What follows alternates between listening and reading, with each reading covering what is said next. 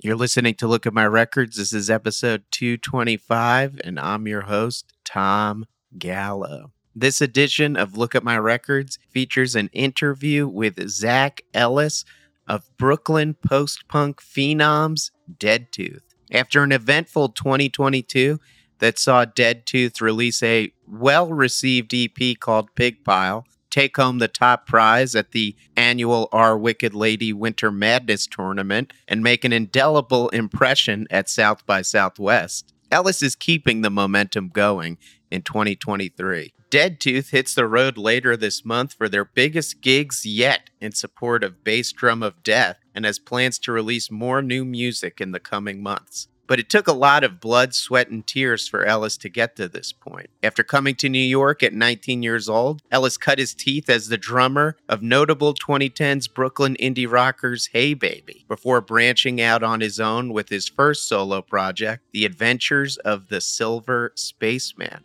It was then that Ellis developed a creative relationship with DIIV guitarist Andrew Bailey, and the folk inspired sounds of Silver Spaceman slowly evolved into the fierce, frenetic post punk of Dead Tooth. During our interview, Ellis and I chatted about all of this and more, including his 2022 experience at South by Southwest and some memorable moments from years past, including a chance encounter with Daniel Johnston, how he's fully embraced the performance aspects of being a frontman, and much more. Ellis also picked some excellent records, including great cuts from Neil Young, ESG, Liz Phair, and more. We'll dive into our interview right after the jump. If you're interested in hearing more episodes of Look at My Records, they're available on all streaming platforms. Please remember to rate, review, like, and subscribe on your platform of choice. I also encourage you to check out the Look at My Records website where you can find reviews, premieres of new music, playlists, and a whole lot more. Check it out at lookatmyrecords.com.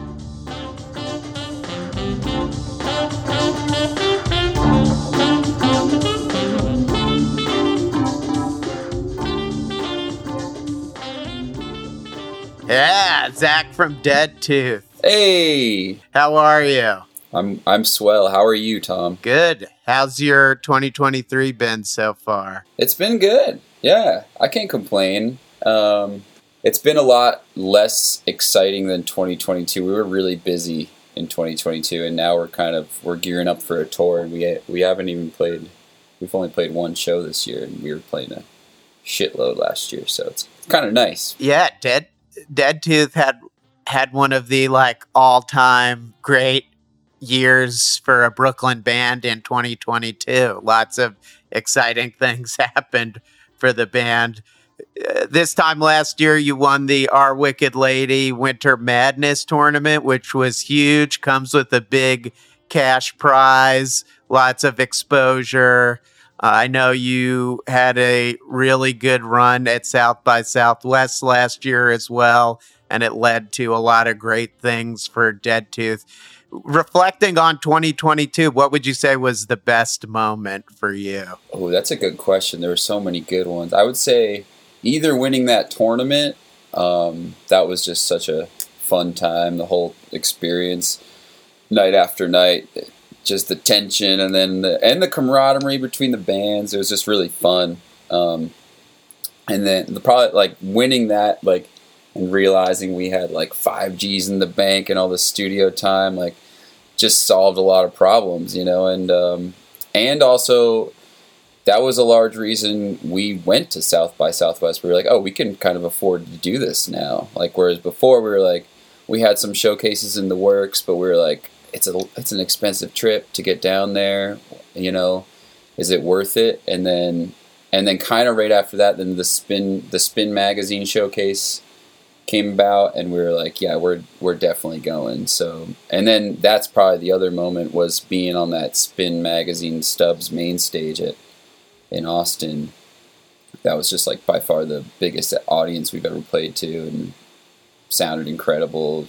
It was, was just like, wow, this could be a big thing. Yeah, that's so cool. What was the response like at that showcase? It was really cool. A lot of people were going, were really into it. They actually have some videos they sent us where they were like filming the audience and people were super into it. Um, Yeah, I mean it's like you know it's South by Southwest, so it's just like, and it's it's a big it's a big space. A lot of it's just like it goes back for like a while. So it, there's all sorts of different reactions going. The people in the front were going crazy. People in the back were probably eating hot dogs or whatever, but everybody was having a good time. It seemed like, and the video sounded really cool. cool. Was that your first time going to that festival, or had had you been there in the past and performed? No, I've been there uh, twice before. Never official. Always like just being like, "Fuck it, let's go to South by Southwest." And see what happens. And that was in I was playing in um, a band called Haybaby back then, and we yeah I was like I was like um, I was the original drummer in that band, and we kind of were just like we were friends. Do you know Shark Muffin? Of course, yes. Yeah, Shark Muffin, Haybaby, and this band Hippie we all like oh no and was it hippie or lunchbox? I can't remember. I can't remember if lunchbox was playing too or if they it was like a bunch we were all just friends and we all was just like fuck it let's rent a, a sprinter van and like go for it.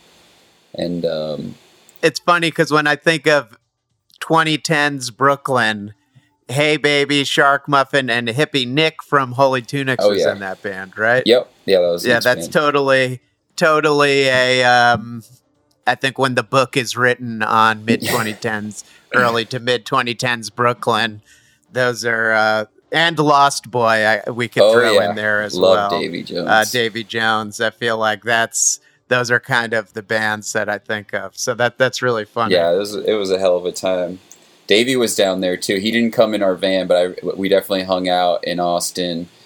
And then I think we went to New Orleans after because we were like, fuck it, let's go to New Orleans. I can't remember if that was that trip or not, but um, I remember seeing Davey at there's this there's this um, there's a a bar in New Orleans. I think it's called the Continental. It's like a, it has a pool in the back, and you could chill in the pool and just like drink in the pool and stuff. So I remember seeing him and be like, Davy Jones is here, and uh, and he also played awesome. with uh, he played guitar for Daniel Johnston I think at that South by Southwest in like a photo store. I have it like on an old video from one of my old phones. I don't know if it was like a oh wow phone back that. Then. That must have been an incredible moment. Do you? What do you remember that about that? Do you remember anything about that? Yeah, I, I, I, I remember that very vividly. I actually cried. I was like, I was a huge Daniel Johnston fan, and to see my friend like playing guitar for him was just when they did. I think they only did like two songs. They did "Walking the Cow" and I can't remember what else. But um, you know, Daniel was like standing there and he was like kind of like shaking and nervous, and um, Davey was just this, Davey's just like such a warm personality. He just started playing the song and yeah. it, it was just really pretty. It was like it's probably like I mean it was packed, but it was a small. It was like a little gallery space, so it's real small. And uh, luckily I'm tall, so I could always kind of see the show. But I'd imagine a lot of people couldn't. But I got Lucky. View. Yeah, it's nice, but it's also you know I'm also that guy that's standing in front of you and is a, is an asshole.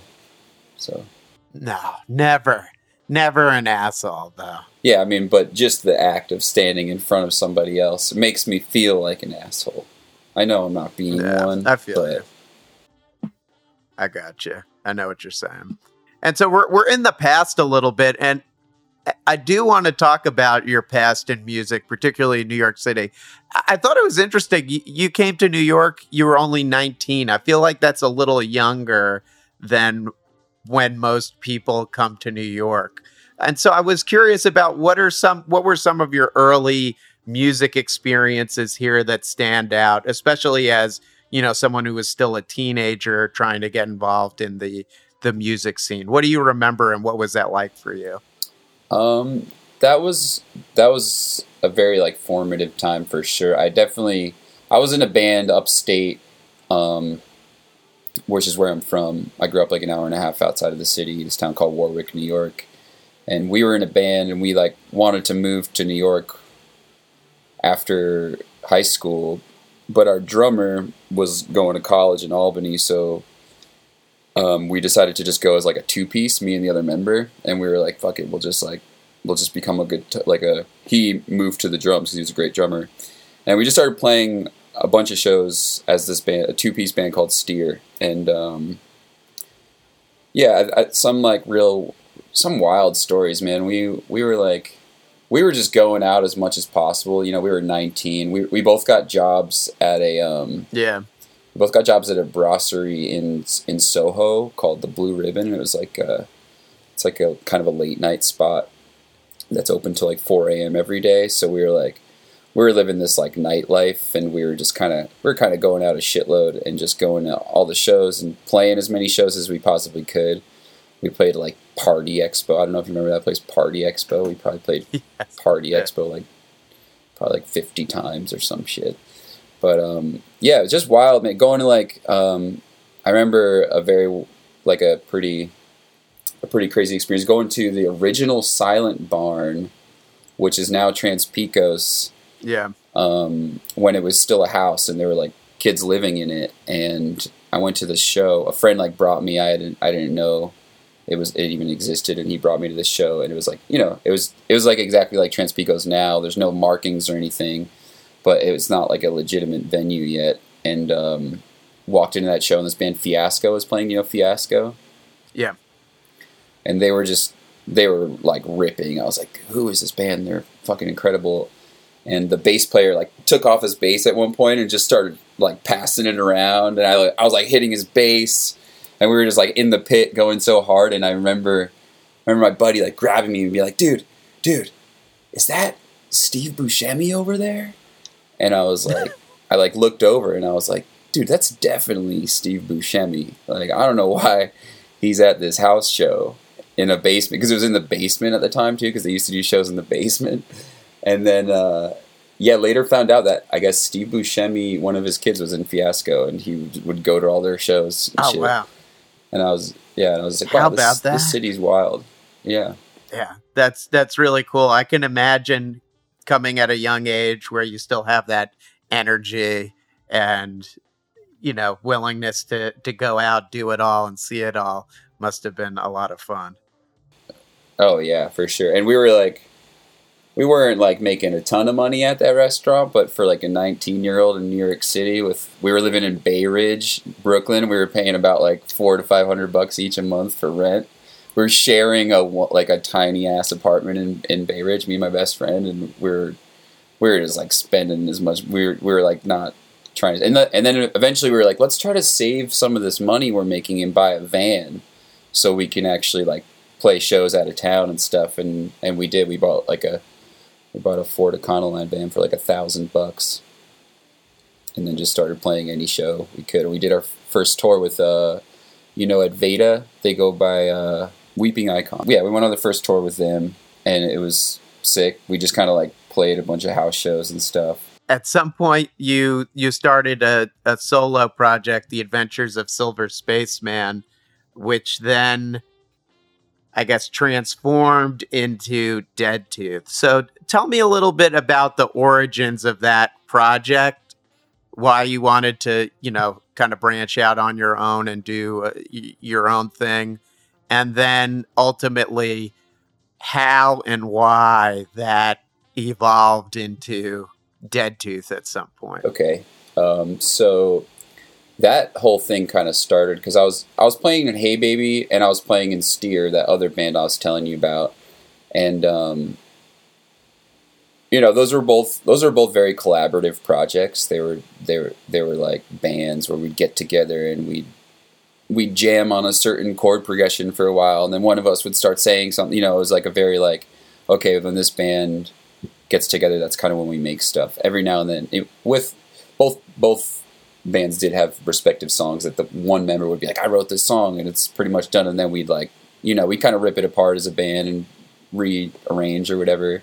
Um, but I kind of want like that. The Spaceman project kind of started as a somewhat of a challenge to myself to be like, can I make an album where I where I write everything and I record everything at home and I also wasn't like at the time I started it, I wasn't really a singer yet, and I've always I'd always like wanted to sing, but I had never really I never really done it. I was always a guitar player. I was always like in like first thing I ever did was play guitar, and then playing drums and Haybaby was like kind of an experiment as well. Like we all knew each other. We were all like songwriters, and we were like, somebody needs to play the drums. And I was like, I'm kind of good at drums. I could I could get through some songs if we write some simple songs, you know. Um, but so yeah, that was kind of like a it was kind of like an experiment to be like, could I could I write and record an album? And I did. It wasn't very good, but I did. I um, and then kind of from there, I don't know, just just being in in those specific bands, like like like uh, Steer kind of fell apart because of certain frictions in our friendship and relationship. We we had spent so much time together and um, some drinking. He the other guy had like a little bit of a drinking problem at the time, and we we just kind of like fizzled out. And yeah, Haybaby, we had some like you know mixed mixed visions of what we wanted the project to be, and I just wanted something that was completely my own as like a as like not even I wasn't even really trying to like play it out that much or anything. Like it kind of eventually I was like, oh, cool. Maybe I'll like take this and do some gigs. But it's kind of started out as a recording project to to see if I could make an album because I've always been I'd always been like producing stuff. Like even in our high school band, I had like I had like N-Track Studio on my computer or something, and I, would yeah. I think I had to use like a, uh, one of those computer mics for a little while, and um, just was always like trying to produce stuff as the best I could with what I had, and it was kind of like an experiment to see if I could do that. And then, and then I liked some of the songs, and uh, and you know I had I had so many friends that played instruments, and it was just like I was like I want to do another one of these, but I'm not like that good at the drums. Maybe I'll have a real drummer play on on the next album, you know. And I, so I started making another album, and um, had like the drummer from Steer play the drums on it on some songs. Some songs didn't have drums or whatever.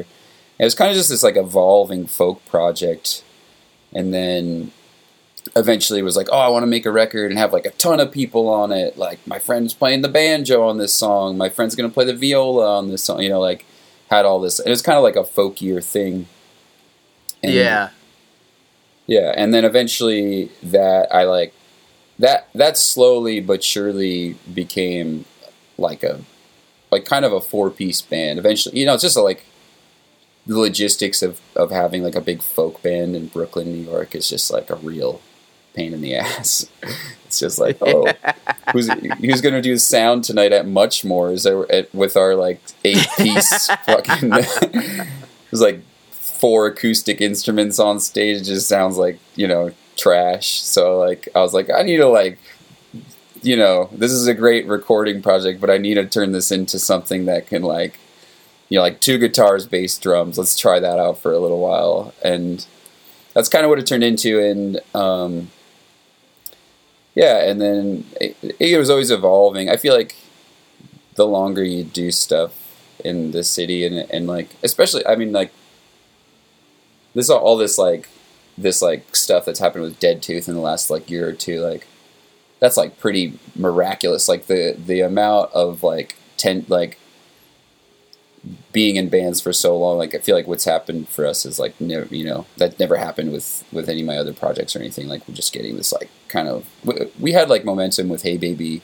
and that was like going somewhere cool. Yeah. But I at the time I couldn't really hang. I was just like I don't know. This is like too much for me. I couldn't really hang in the scene. I had to like leave and I did like some soul searching for a while and um, but yeah, the, the, Adventures of Silver Spaceman kind of turned into this different thing where it was, it was turning into a band, and it was it was getting a little darker. It wasn't like folky, like fun at home bedroom stuff anymore. It was like um, my buddy yeah. Dave Sussman was playing guitar, and he was really good, and he kind of added this this cool, just a different sound, and um, and then he had to leave for personal reasons. He had to go back home, and then and that's when I met Andrew Bailey um, from DIIV. He he was like a juicer at. I was delivering food at a diner called Champs. Um, I don't know if you've been to Champs. It's like a yes. vegan diner. I think it recently closed. Yeah. Um, yeah, sadly. Yeah, really good food. Yeah, um, R.I.P. But um, yeah, I was working there, and this dude Andrew was was working there. He was mm, like working the juice machine. He would make all the juices for champs, which and smoothies and stuff. Um, which champs, it was just like a scene back then. Like everybody in that kitchen was like in a band or something, and um, I was just the delivery guy. I would like come in and out and just say what's like was friends with a bunch of people there, and um, we just got we got to be friends. And I didn't know he was in um, DIIV, and then like we just got we were like talking about music and stuff, and I invited him to a show that we were playing um, at Rippers in uh, in Rockaway. Rockaway, and, yes.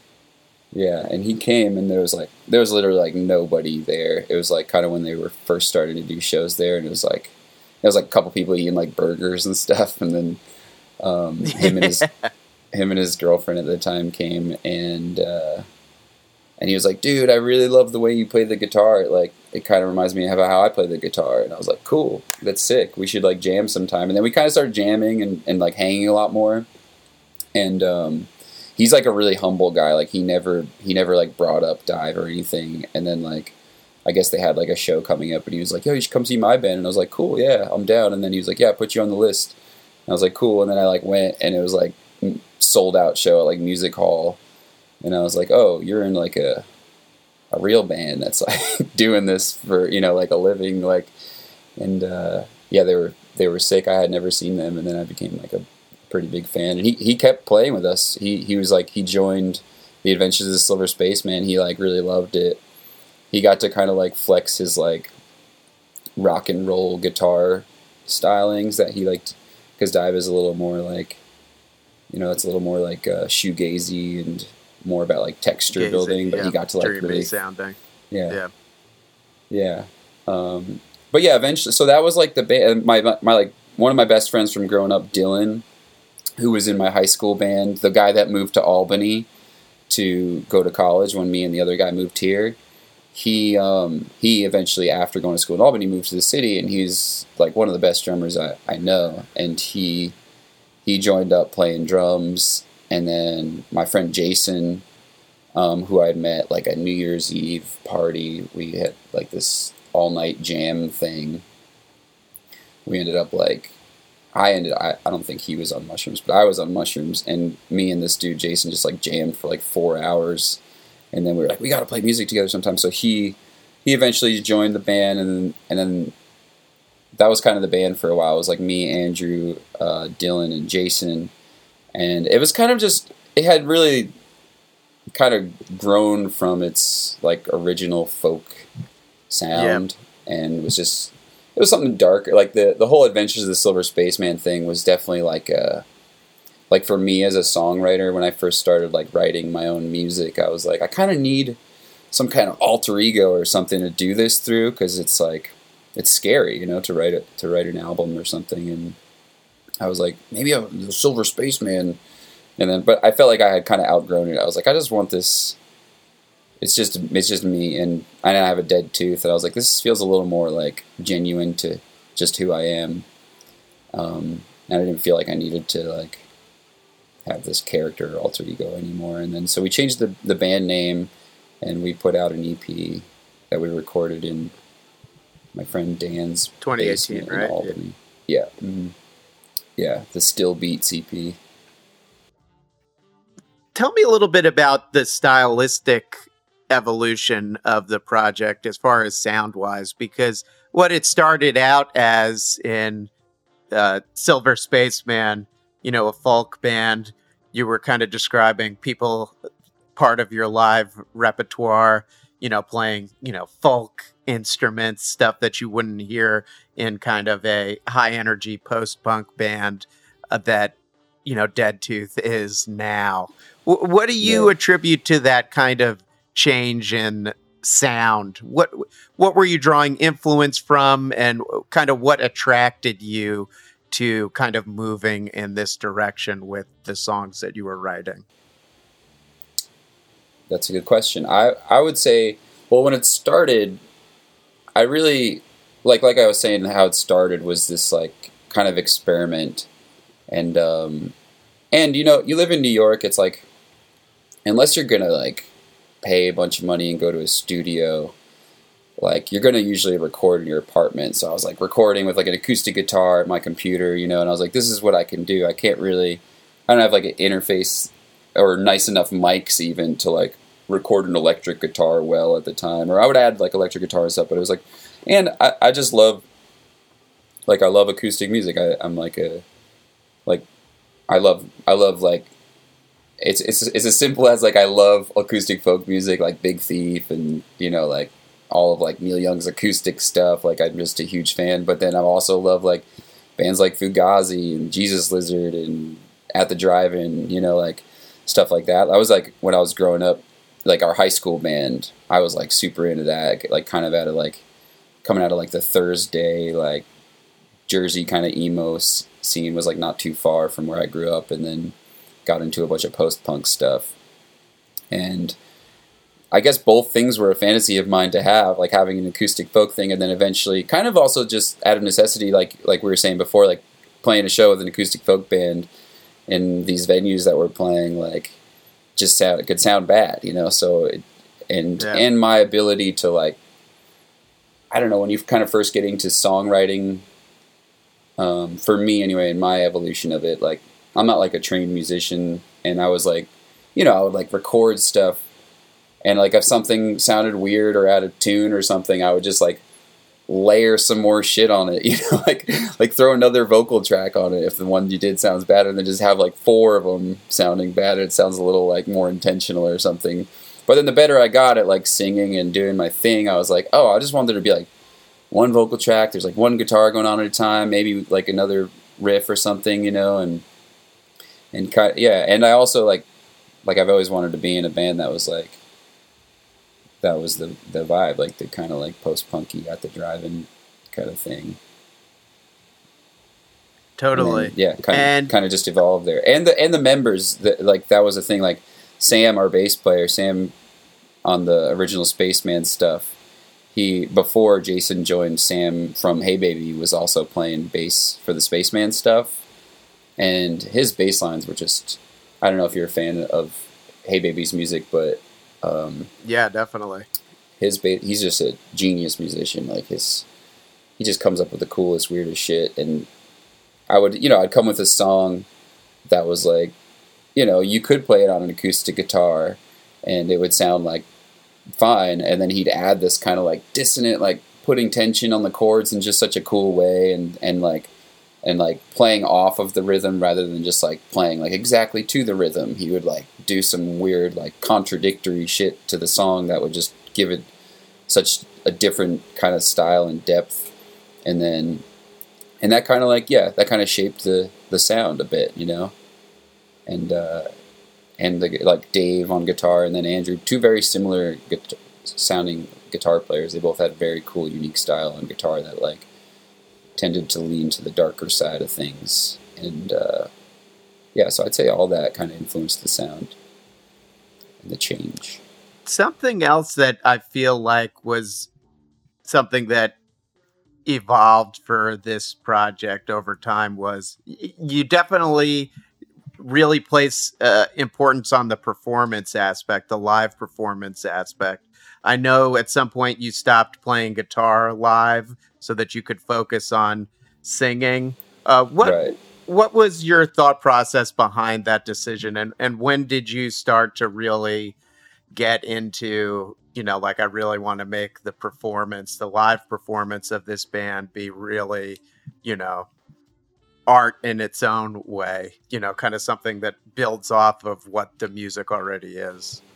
Right, right, yeah. Um, yeah, I think like I think I think when I was recording, I was like, you know, because when you record, a lot of times you'll track the vocals and the guitar separately, and I think I like, I think for a while I had been like recording and playing guitar and like trying to do it so like oh I could do this all live and it'll sound you know like it does on the record or whatever you know and then I think one time in the studio I was just like fuck it I'm gonna just like act as if I don't have a guitar and I'm just gonna really just go for the vocals and really go for like almost like put on a character or something that's like a little bit like just just letting loose a lot more you know like not because because it is like for me, it was just like when I could put down the guitar, it was like, oh, you can really like, you can really own the lyrics and the song in a different way, like having the ability to like hold a microphone, move around,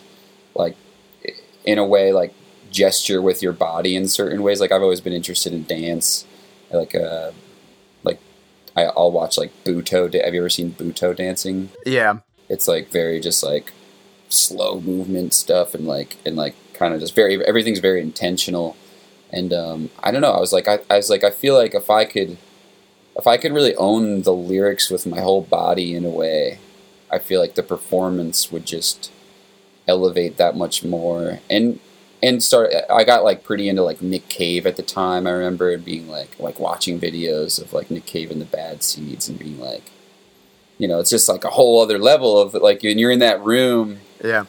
and like that's going on, it's like hard to ignore. Whereas like I don't know when you're when everybody's like playing the guitar and like if the music's hard enough, you all kind of got to be like looking at your instrument, you know. Um, and if you're looking at your instrument and singing, and you got to like be a certain distance from the mic stand, there's like you know you can't like you can't stretch out as much and you know like really bring life to the to the song in some way that I feel like strutting around on stage you can kind of do, you know. And so I kind of was like, I'm gonna try that out, and I and it worked, and everybody was like, Yo, that that was next level. Like I think you should do that more. and I was like, All right, yeah. Awesome. I know your relationship, creative relationship, and collaborative relationship uh, with Bailey is something that's really central to this project. I was reading somewhere that I, I guess he moved to LA at some point, but you you still are able to collaborate. I'm just curious how your creative and collaborative relationship has changed uh, over the course of time since since it started. Um, yeah, I mean, he was in the the the like inception and and birth of Dead Tooth. He was extremely instrumental. He was like a fourth of that. You know, like we we recorded that EP upstate in my friend's basement, and you know he came and he like he he wrote the lead guitar parts for that EP. Um, and yeah, he was like hugely instrumental in that. But yeah, he you know he he like DIIV is his thing. That's like a Yeah. a, you know, and so he a full time thing. Yeah. yeah, there's only so much he could do. I think at that time they were on like a hiatus, and um, and so he was like he was very. I mean, like Andrew's just like he's just such a cool guy, dude. He's like, you know, you'd think like. I, at least at the time, I was like, oh, some, you know, like somebody being like a, like a rock star like that. Like you don't have to. He doesn't have to be coming up and we recorded that that that EP in my friend's basement in the middle of the winter, and there was no heat. And he was like sitting there and like all he's all bundled up and like laying down these guitar dubs. And I was like, "You are just a saint, dude. Like you do not need to be doing this. And you know, you make money from music. Like you don't, you know, like you don't, you don't have to be here, and you are. And it's like it was like a, you know, he loved it. And um, and yeah, I mean, he's definitely less involved these days just because of the the series. He he eventually moved to L.A., which is kind of what happened, where he, he kind of like became less involved because Yeah. you know just the logistics of that are crazy. I can't be like, oh, gonna fly you in for this show where we're making like two hundred bucks.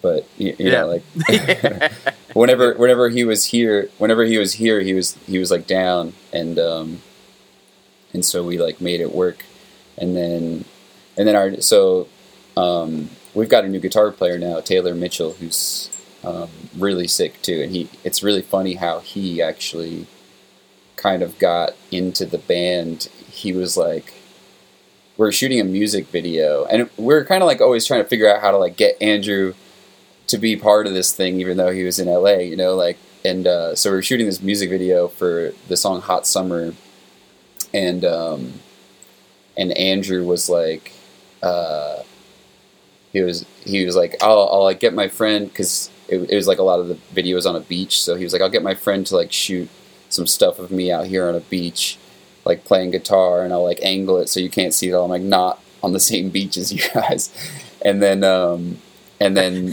for the long shot, nice. yeah, and for the, like the long shots, we were like, hmm, maybe we could find somebody that that looks like Andrew for like the long shots. And my and my friend Taylor, he was like, he was a great musician. He has this really cool project called Abbey Glass, which if you haven't checked out, you should check it out. If you're, Yes. like if you're like a fan of like um, kind of folkier, like almost like Jason Molina, Songs Ohia stuff, it's like kind Yeah. of in that realm, and it's it's very good. And I knew he played guitar, so I knew he would like kind of look the part, like, and he had the same like kind of hair, and he kind of looks like Andrew. So I was like, dude, do you want to be like a doppelganger for Andrew in this video where we're gonna get these long shots of him? And he was like, hell yeah, sure. And he like, like at the at the video shoot, I was like, damn, he, he like kind of knows how to play the song. Like he was faking to play the song, and I was like, he's he's kind of nailing the song. Like, and then it came up that we had like a show, and I was like, hmm, do you want to like just actually play the guitar at this show? But it's funny, he like kind of got got in there as like a just a look-alike for Andrew, and then I was like, damn, dude, you rip, and he's like, he's a phenomenal guitar player. He's like a really good, he's killing it. Um, but yeah, that's that's kind of, yeah. Andrew and I have had this kind of long-standing just friendship and collaboration going on. We still send each other stuff Yeah. all the time, just music ideas and stuff. And uh, I played. Ba- he has a project called Nixon Cato. It's like his his music that he writes aside from DIIV. And they've only played like one show in New York, and I played like bass for him in that. Um, we both we both actually played.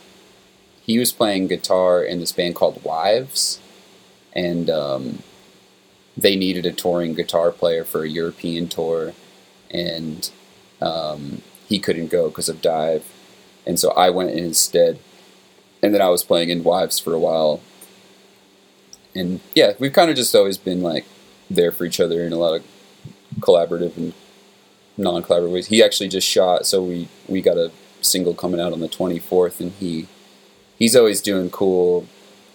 He's always like messing with like weird analog gear and uh, making cool shit with it. Like he does, he he like took apart a tape machine and like learned how to make it go in reverse in some weird way. He does all this stuff that like they put it on the DIIV records. It's like this kind of like ambient sounding shit. But he also he somehow Yeah. acquired like a like a seventies uh, like video mixer that you like plug videos with like RCA cables into this Yeah. old machine and you have like a joystick and you like mix the images and there's like you can like there's like feedback in it you could like change the neck you could make it just looks really cool so he was like i kind of want to like make a video Yeah, wow. and I was like, "Do you want to like make the next Dead Tooth video with this?" And so he like, we like went out, and he has like a old, he has like a, like one of those like little mini DV kind of handheld cameras from like the probably like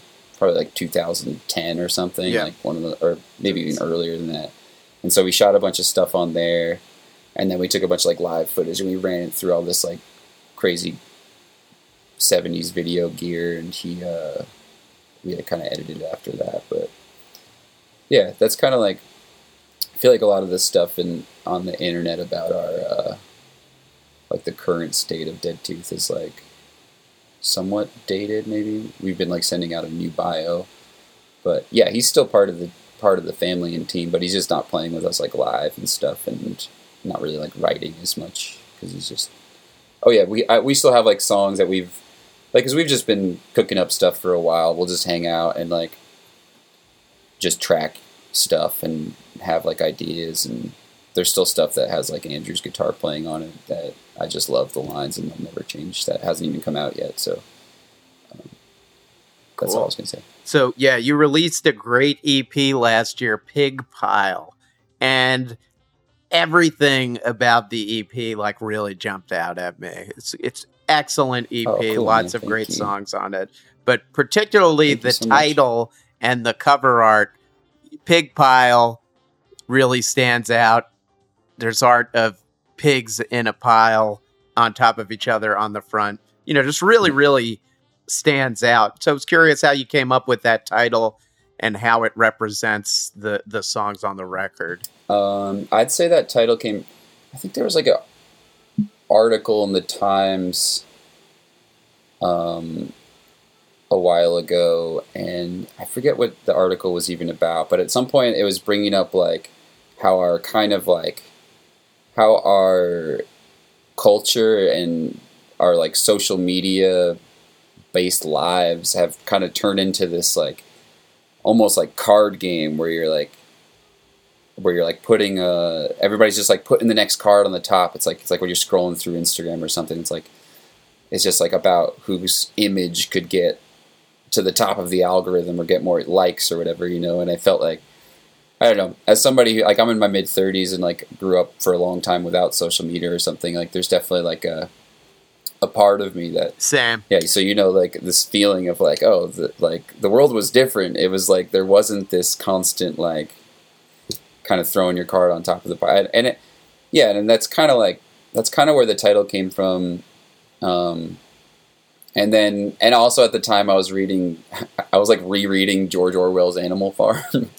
so cheesy, but uh, you know, like the pigs are like the evil animal, the super smart that they come they become corrupted by power and stuff. There's like and it was like during the Trump era, I was like very like, oh, this is all like the pigs are running the world and they're on tops of sheep and people are sheep and is is kind of funny. But I, I I think and then my friend Jordan did that art and I just love that piece. Um, it was loosely based off of like a photo I saw um, of two pigs like in a in a um, in like a third world country and there was just like decrepit cityscape in the background and then these two pig, like two boars like having sex.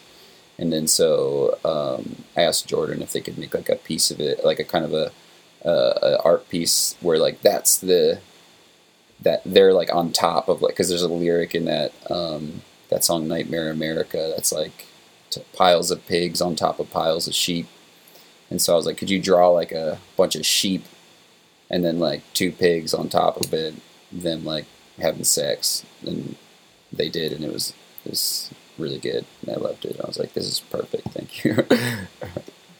perfect segue because I do have a specific question about Nightmare America.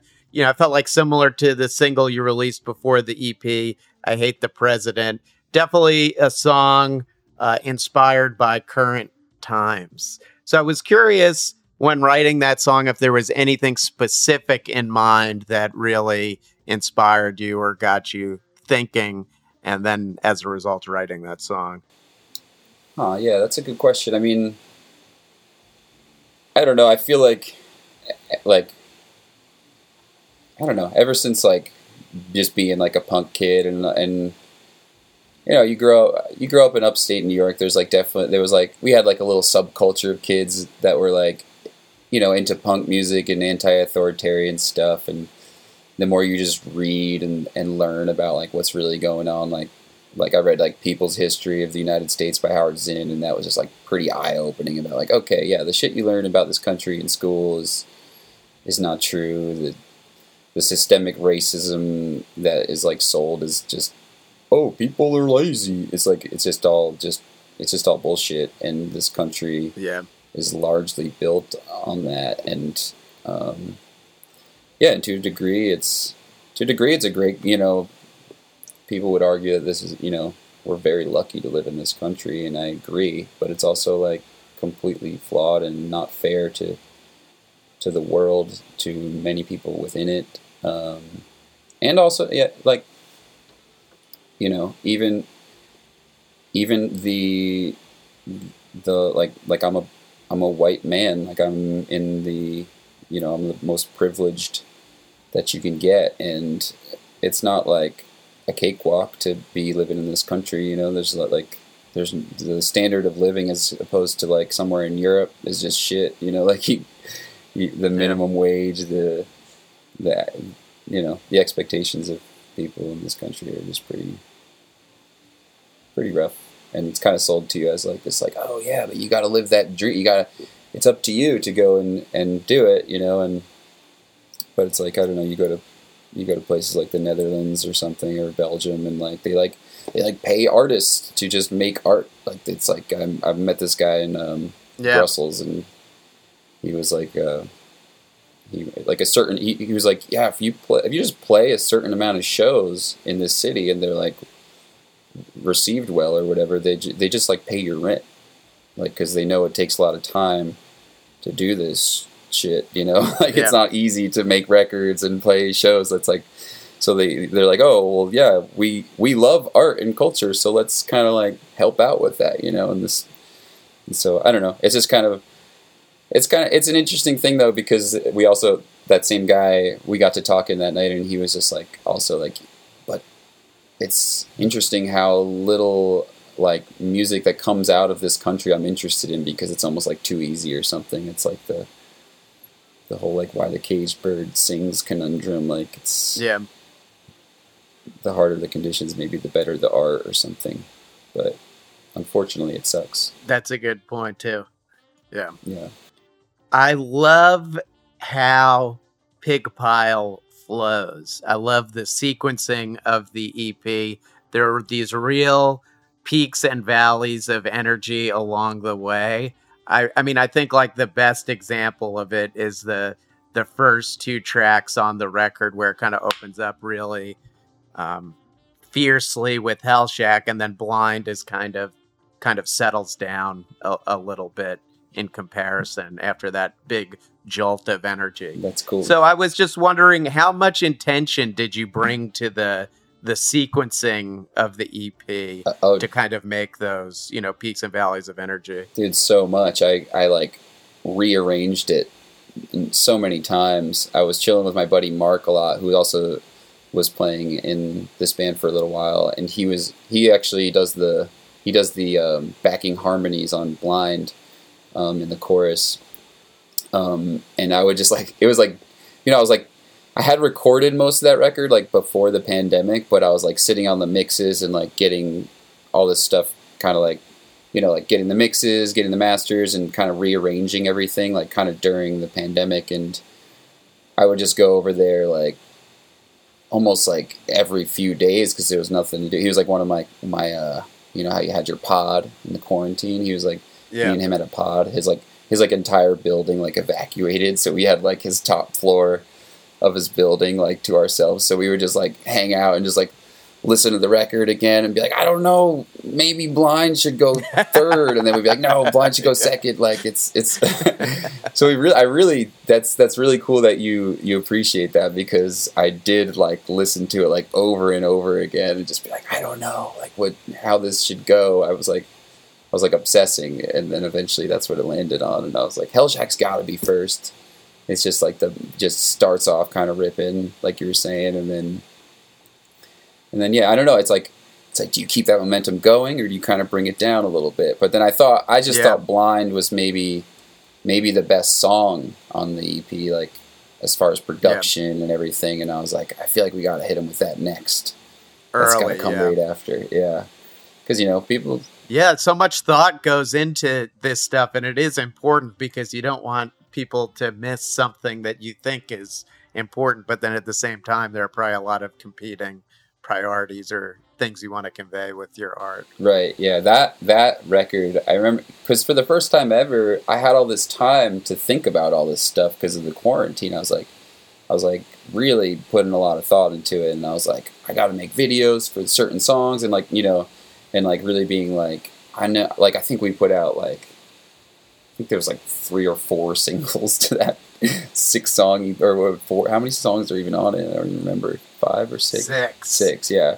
I think we did like half of them were singles because we were like, like let's get every you know, like people's just attention spans can be so short now that I was like, I gotta like pull them into the EP by like repeatedly releasing singles and live videos and stuff. So, and it worked. People really got interested in the project through the through the That's strategizing. Wonderful and, and well deserved, good strategies. Thank you, thank you.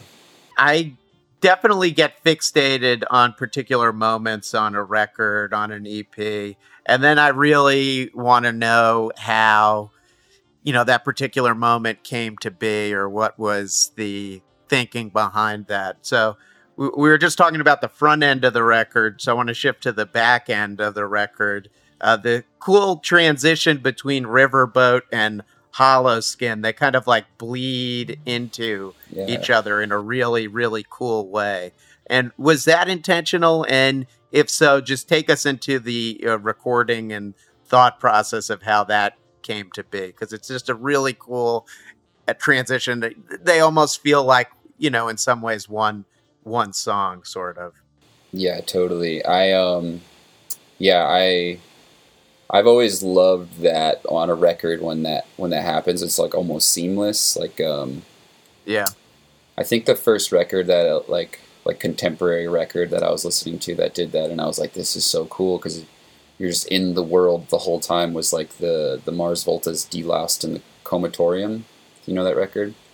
yes yes Yeah, totally. they're just like they do that like each yeah, song just that kind of flows. sure yeah And Yeah, and I just thought that was so cool, and um, and you know I feel like this. I, I feel like there's also something to just like a song just like ending and then like another one starting. But I, I Yeah. very much think like that whole like I try not to take any of that for granted. Like being like okay, this song's gonna follow this. Like like I even like I'll even like bounce different versions of like different lengths of time before and after each song and be like okay, how does that like is was that like too long of a wait? You know like do you, or or was it like too little of a wait? Like um because yeah the way an album flows i think is really important. And and yeah those two songs i was like really i was really torn about which one should close the record actually. Um i thought uh riverboat should close because we we all like that's like usually the closer during the live set um yeah but I think Hollow Skin is maybe a better song. I don't know. I, I like it more. Um, and it's just very like energizing. And I, I, li- I like to go out on like a high note typically, kind of depending on the tone of the record. If it's like a, if it's a sad record, then maybe going out on like a sad, re- a sad note is better. But, um, yeah, I definitely like, I definitely like, like they were back to back and I was like, you know what? I'm gonna like make these go into each other and I I took a synth and I like tracked it um and then I like cut it right at the right spot and had it like seamlessly flow into the next song. But yeah, thanks for noticing that. That's cool. cool. It's a great, great moment on a EP with a lot of strong moments for sure. So, so after man. releasing Pig Pile, you released my pleasure, man. After releasing Pig Pile, you released a single called Sporty Boy in the fall. Mhm. And I know you have new music on the horizon as well.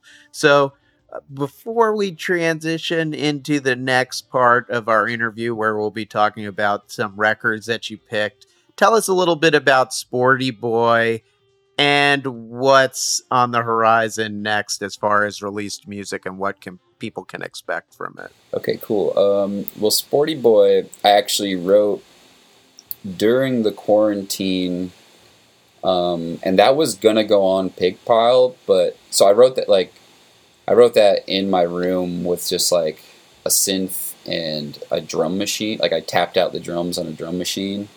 Um, I have this like Alesis, it's like a four pad drum machine that my old drummer Dylan gave me, and um, so I just made this beat on this drum machine. And I was like, I want to like. It was kind of during quarantine. I really wanted to make something that was like that was like gonna give me give me energy because I felt like I was sitting around so much. And I was like, I'm gonna make a song that I could like dance around in my room to, you know, like something that's really like pumping and, ma- and feeling sporty, you know, like getting getting moving, getting the blood flowing. And so I like busted out that beat, and then I'm the original bass line was just on a synth, and then I wrote all the guitar parts. I wrote like everything in that song like kind of in like a day, and then I just put these like I was like I want to write these like kind of quick wordy verses, and then like um, yeah, it just kind of came together as like an at home thing, and that was gonna that version of it, like the electronic version, was gonna go on the Pig Pile EP as like this like kind of um, you know like outlier song that wasn't recorded Yeah. the same way. Um, but I kind of there was that and this single "Hot Summer" that we later released that were both kind of recorded that way. That I was like, maybe these two songs could fit on this EP, and it would just be like a full length record. Um, But Sporty Boy, once we started playing Sporty Boy live, I was like, no, this has to be like a full band song. Like this is, it's got too much energy. Sounds so cool. So I kind of just sat on that and was like, I'm not going to put this out until, uh, you know, use it for like a better, like use it as a more fun single, make like a, a video and have the whole band. So um, after we got back from South by Southwest, we I booked some time at Trout Recordings, which is down in like uh, in near like Clinton Hill. My friend Adam, who plays drums in that band Wives, he works there, and um, so I was like, "Hey, dude, I just want to like." we are all pumped from South by, so we just got in the studio and just busted that song out, Sporty Boy, and then another song that we're gonna release next, coming coming to what's com- coming next. We got a, a single called Electric Earth um, coming out on the 24th. And that's like a that's actually a reworking of an old Spaceman song because like you know I was saying Oh wow. Wow. yeah wow. Spaceman was kind of taking this different direction which eventually turned into Dead Tooth and like in that there was two EPs at the tail end of that band that were um this Bare Bones Part 1 and Bare Bones Part 2 and this was a song off Bare Bones Part Two. Bare Bones Part Two, Electric Earth was the name of the EP, and um, I kind of like I don't know when I wrote the song. I feel like lyrically, I was just like a much less experienced songwriter, less experienced vocalist, and I I just like when we started playing with Dead Tooth with this new lineup, I was like, guys, maybe we should play this song. Like it kind of works with this setup, and it's pretty cool. And so we started playing it and i kind of rewrote the lyrics to to kind of flow better in a way that as like a more mature artist i felt like just worked better and kind of to fit the sound of dead tooth more. Uh, it's a little like yellier and, and just more energy. And um, yeah so that's going to be what comes out next. Um, and we recorded that in that same session. And then we got about so when we won the our wicked lady winter madness tournament we won a six, or like a, I think an eight hour studio session at this place called Hive Mind. Yeah, Studio G, right? Oh, Hive Mind. Well, yeah. well, well, so we also won a session with Jeff Berner at Studio G, but that was just one song. It's Yeah. like Jeff Berner's going to produce one song Oh, for okay. us. So we did that too. Um, we did a really cool cover. It's going to be uh, that's going to come out in the summertime, but we did um, six songs at Hive Mind, which is this really cool studio that this dude Billy Aukstik runs. He was um, he was a trumpet player for uh, Charles Bradley for a while. wow. Yeah, and he's just like a very sick musician. He opened up a studio, and I guess he's friends with all the Our Wicked Lady folks because he that like that's he signed up to be part of that. And so yeah, we we were like we were kind of like, what could we get out of it? Like, how much songs do you think we get out of this? Like, I think it was a I think it was a six or eight hour session. Like, and and we were supposed to have like a lunch break and stuff, and we like we were like we had like six songs, and I was like you think we could do all these? Like, I wonder if we could do all these. Like, it's free. Let's try to do all, you know, like, and, uh, and Billy was so, yeah, it was sick. And Billy was so cool. He just like rolled with it. Like, we like came t- to a point where we are like, oh, I guess it's lunchtime, huh? And he could like tell like we didn't want to take a break because we wanted to, to bang out three more songs. And he was like, he's like, I'm not really that hungry. You know, he was like, he's like, whatever, let's just do it. Like, let's just do it. And he just like, and we just went for it. And, uh, and yeah, came out sick. Uh, we're getting that mixed right now by um, Tom Beaujour. He like he mixes. yeah, um, great, uh, great, great producer out of Union City, New Jersey. He's a cool guy. I know. Yeah, you know him. Yeah, he's written a couple books too, right? Like he's like. Uh, yeah. The the great book, nothing but a good time on uh, metal and hair metal and stuff. It was, it's a very good book. I highly recommend everybody Yeah, gotta read it. it out. That's sick. Yeah, I'm gonna check it out for sure. I still haven't read it, but It's interesting. yeah, kind of AJ, our manager, like introduced us, and he was like, "I think you should try out Tom for mixing this. I think it'll really pop." And then like got like one one mix back, and I was like, "Dude, he's killing it! like this sounds so good." And uh, so that's that's not out. That'll I don't know when that's gonna come out. We're still figuring it all out, but um, it's exciting. It sounds really good. Yeah. A lot of cool things on the horizon for Dead Tooth, for Oh, sure. yeah. All right, so we've been talking about Pig Pile, so let's play a couple of tracks from the EP. We're going to hear Hell Shack and a song we spoke about, Nightmare America. And you can get this on limited edition cassette via deadtoothbk.bandcamp.com. A terse first, vulgar purse snatching on the back or the bottom of your. I'm not mad, I'm not glad, and I'm your bitch. You can't pick up the pieces of my spit. I'm a glitch, I'm a human stitch. Let the word sit in my stupid sick brain. It's all tricks, all tricks, all tricks, all tricks. Don't try to fit me where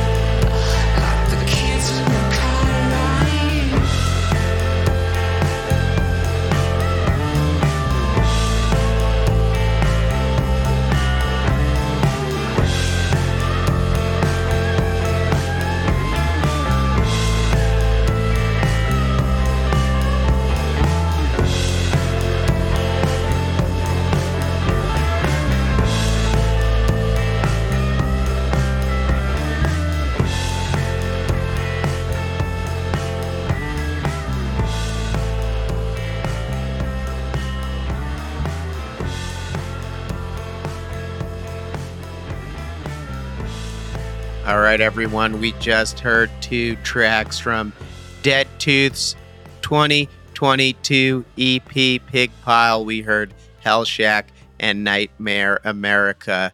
Again, everyone, you can get a copy on limited edition cassette via deadtoothbk.bandcamp.com. Of course, it's also available on all streaming platforms. Now, Zach picked some records, and we're going to talk about them and play them. Love this. Love this record collection of yours. Yeah, Zach. It's very uh in the begin when you open the link now, since I've been doing more DJing, so many seven and twelve inch singles recently added. So that's Yeah. kind of like the top when and then you gotta scroll down to get to actual albums and stuff. But uh you picked some good stuff in here. It was it was hard. You had a lot of good stuff. I definitely like. I think I perused like all 130 pages of your your collection. I have looked at your records. Good Tom. man.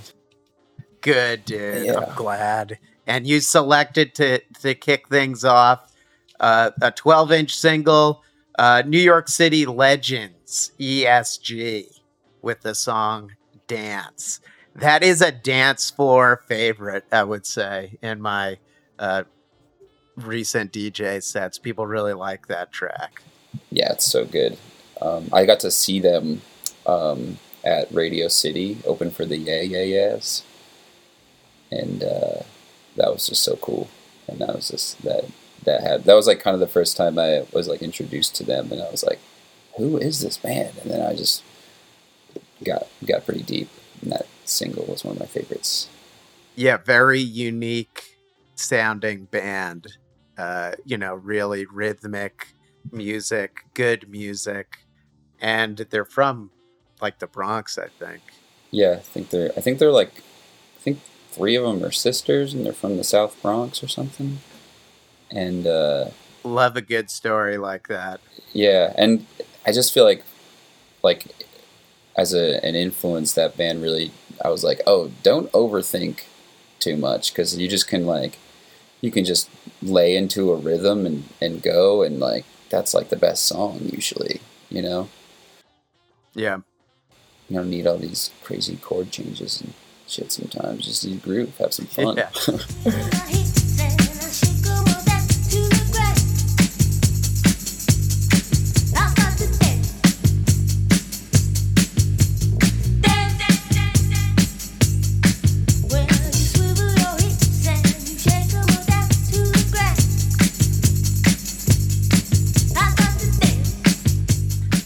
then next you picked For the Turnstiles by Neil Young off of On the Beach. Underrated record by him, in my opinion, that I think gets overlooked sometimes, but it's my personal favorite of all of his LPs. Yeah, same. I think it's between that and uh, tonight's the night for me. Which like, have you listened to that one? Yes. I think this one's just like a little bit more put together, you know, like that one's like can get pretty Yeah, sloppy. so. Yeah. which I love about. I just love that he had the gall to put that record out because some of the just some of the like drunken stuff when he's just like singing real out of tune, and I'm like, geez, you were sad when you put this record out, and I'm glad you did. Like you you didn't shy away from being like, maybe I shouldn't put this out. but um, yeah, this record for the turnstiles, I just I just think his the like trip he takes you on with his lyrics are so wild. Um, just so like it's like you're watching a film unfold or something. You don't even know what it's about, but it's it's cool. It's always cool with Neil. And I, th- I think I heard that this song was like um, about a conversation with like a prostitution rights act- activist or something. That's why he says something about like pimps with tailors charge ten dollars at the door, and then somehow he fuses that with baseball. I don't know. A real poet. nice. Only Neil could fuse that with baseball. And, I'll, and and get people to fucking love it because I love it. Right. Yeah. And just the the like uh the banjo and shit on this. I don't know. It's just so cool.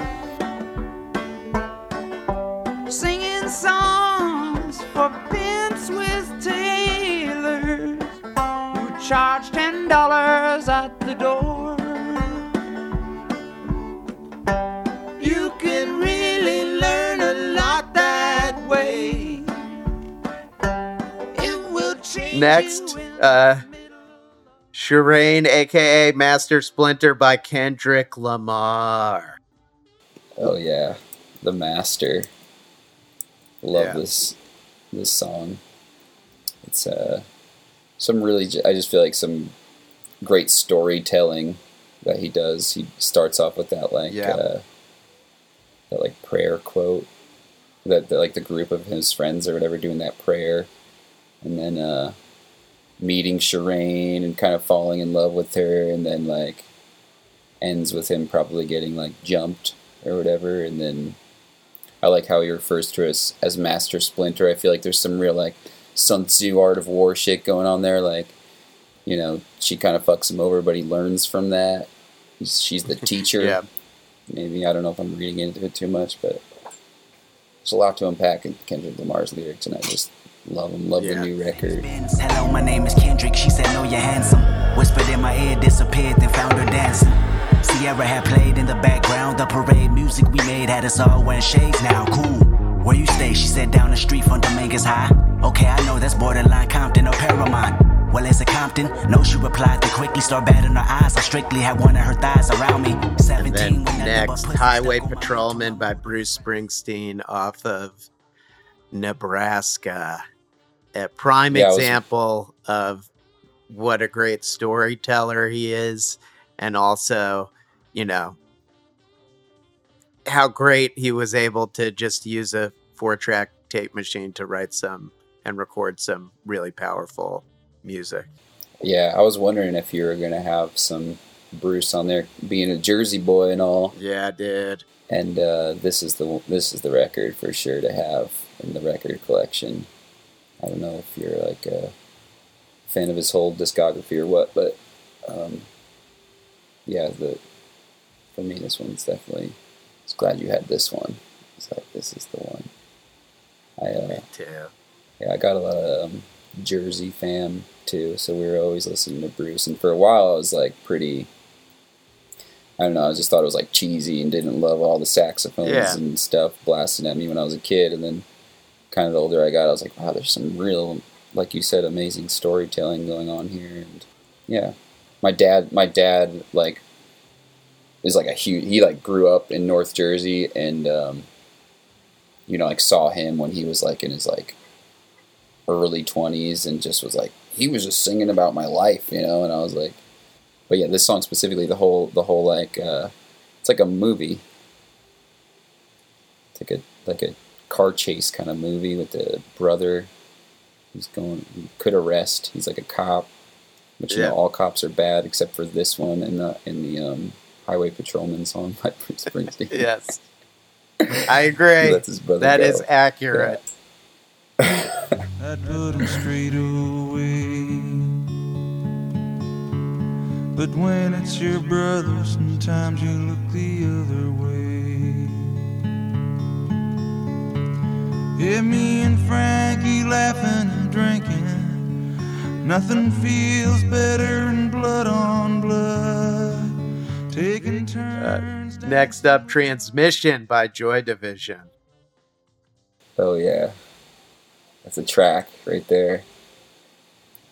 I got really. I, we did like a maybe like five or six years ago. Did like a Joy Division cover set for Halloween, and uh, this was definitely my favorite song. Just has so much energy, and he's a freak. You talk about like a like a like a front man who is enigmatic to watch and really makes a stage show. Like watching videos of Ian Curtis is is pretty inspiring. Did you know there's like no videos of Ian Curtis just talking out there? So I was reading someone who did a biopic. Uh, there, there were multiple Joy Division biopics. I think like five or six years ago, there was like a couple going on. So whoever was Yeah. playing Ian Curtis, he was like, I had to just like talk to people that knew him to kind of like figure out how he talked because there really Wow. isn't any recorded video of him talking, which to me I thought was really crazy. It's like, damn, it's so it's totally lost. His voice, like That's actual crazy, yeah. speaking voice. Yeah. Yeah, and, and now that you mention it, I've the only thing I've seen is like yeah, iterations or interpretations of him talking from actors. There's I've never seen a video. That's crazy. Yeah.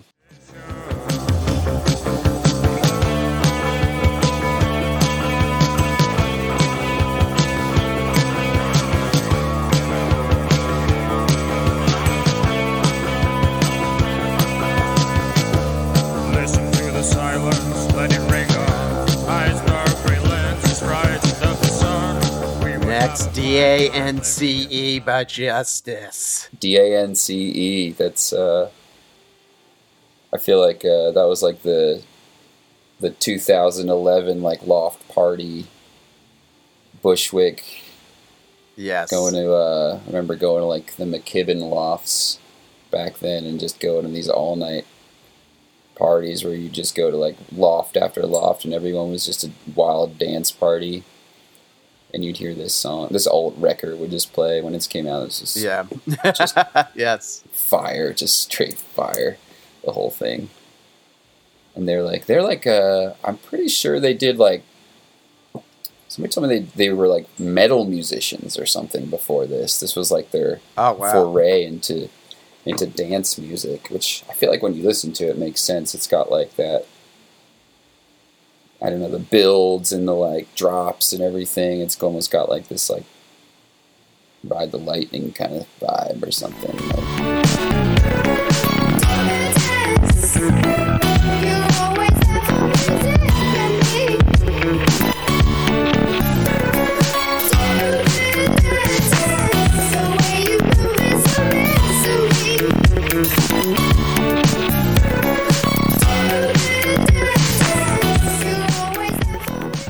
And last but not least, Polyester Bride by Liz Phair. yeah, gotta love some Liz Phair. I actually didn't really know this song, and then I saw it in there, and I I listened to it. But I've been on a Liz Phair kick. Um, that uh, the Exile in Guyville record. Um, and I had never heard this Polyester Bride track, but it was great. Um, by her being in the bar, and the bartender being like, "You're lucky to be uh, getting free drinks because you got those eyes." And uh, Yeah, this this appears on her 1998 album White Chocolate Space Egg. But yeah, now the lyrics are so interesting that you mentioned that because my friend was talking about them recently because I played this at a, a 90s DJ night that I do at this bar, Endless Life Brewing. Uh, it's in like the Fort Greene area. And I have the seven inch single of this, and it says four jukeboxes only. and I was like, well, that's like kind of a relic of 30 years ago, you know? yeah, that's amazing. 25 years ago. So I was, I posted and I was like, Matador, is it okay if I play this outside of the jukebox setting? And they got back. They said okay. No, they didn't, but I was assuming it's okay. Yeah, it's fine unless they come after you. I think. They did like the they they liked the story when I shared it. So I I, I That's actually okay. think that's good a signal of approval from the Yeah, for record sure. company to play it outside of the jukebox Absolutely. setting. I think you're in the clear.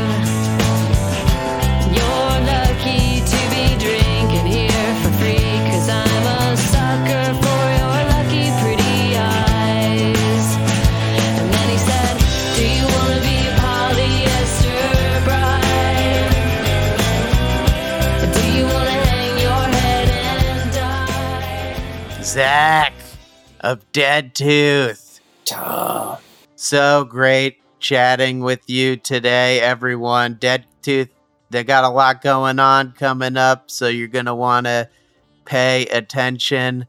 As uh, we talked about, their EP Pig Pile came out last year, and you can get a copy of it uh, at deadtoothbk.bandcamp.com.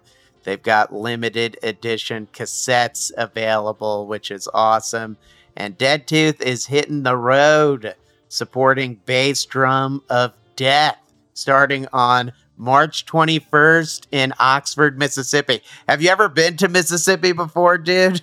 I've not, but our guitar player is from uh, Mississippi. He's from Jacksonville, and uh, I've never, I've never, I've been to a lot of the country. But I haven't been to Mississippi or hung out there anyway. Have you? What, what, what am I to expect? Yeah, you're going to be in in the deep south and then Birmingham uh, second tour date. But then you're working your way back up here, and I'm super excited for the show at White Eagle Hall here in Jersey City on April 1st. And then you'll also be in uh, Boston area, Cleveland, Indianapolis, Kansas, and I'm actually really excited to go to Oxford because that's where Taylor grew up, and I'm excited to see his whole. He he was like living in a in a house show venue there um, for a while with with some of the members of Bass Drum of Death. So when we played at South by, we played with them, and they like were like, "Oh, dude, good to see you." I didn't know like knew each other and shit. Um, but uh, yeah, that's gonna be really fun. I am really excited to go to Chicago. I haven't ever played a show in Chicago. Been in Chicago once. Um, I think those are going to be really fun. The two like Riot Fest presents shows should be sick. And um, other than that, Boston. I think I got a lot of family coming to Boston, so I'm excited for the family to finally see what I do. Which because I don't know, it's always been like a strange, you know. Like a lot of my family hasn't like seen seen the band or anything, so that'll be cool. Um, kind of nervous about it too, but I think it'll be fun. Um, that super exciting. Really happy for you and all the projects, successes and future successes as well. Thank you so much for taking the time to speak with me, Zach. Thank you for having me, Tom. It's a pleasure, my friend. Um, thanks for doing all this all the time and just being an actual uh, legitimate music journalist and putting care into what you do. It's really cool. My pleasure, everyone. Hope to see many of you at the White Eagle Hall show here in Jersey City on April 1st. Uh, get your tickets now via whiteeaglehall.com. We're going to end today's episode with the latest single from Dead Tooth. Came out this fall. It's called Sporty Boy.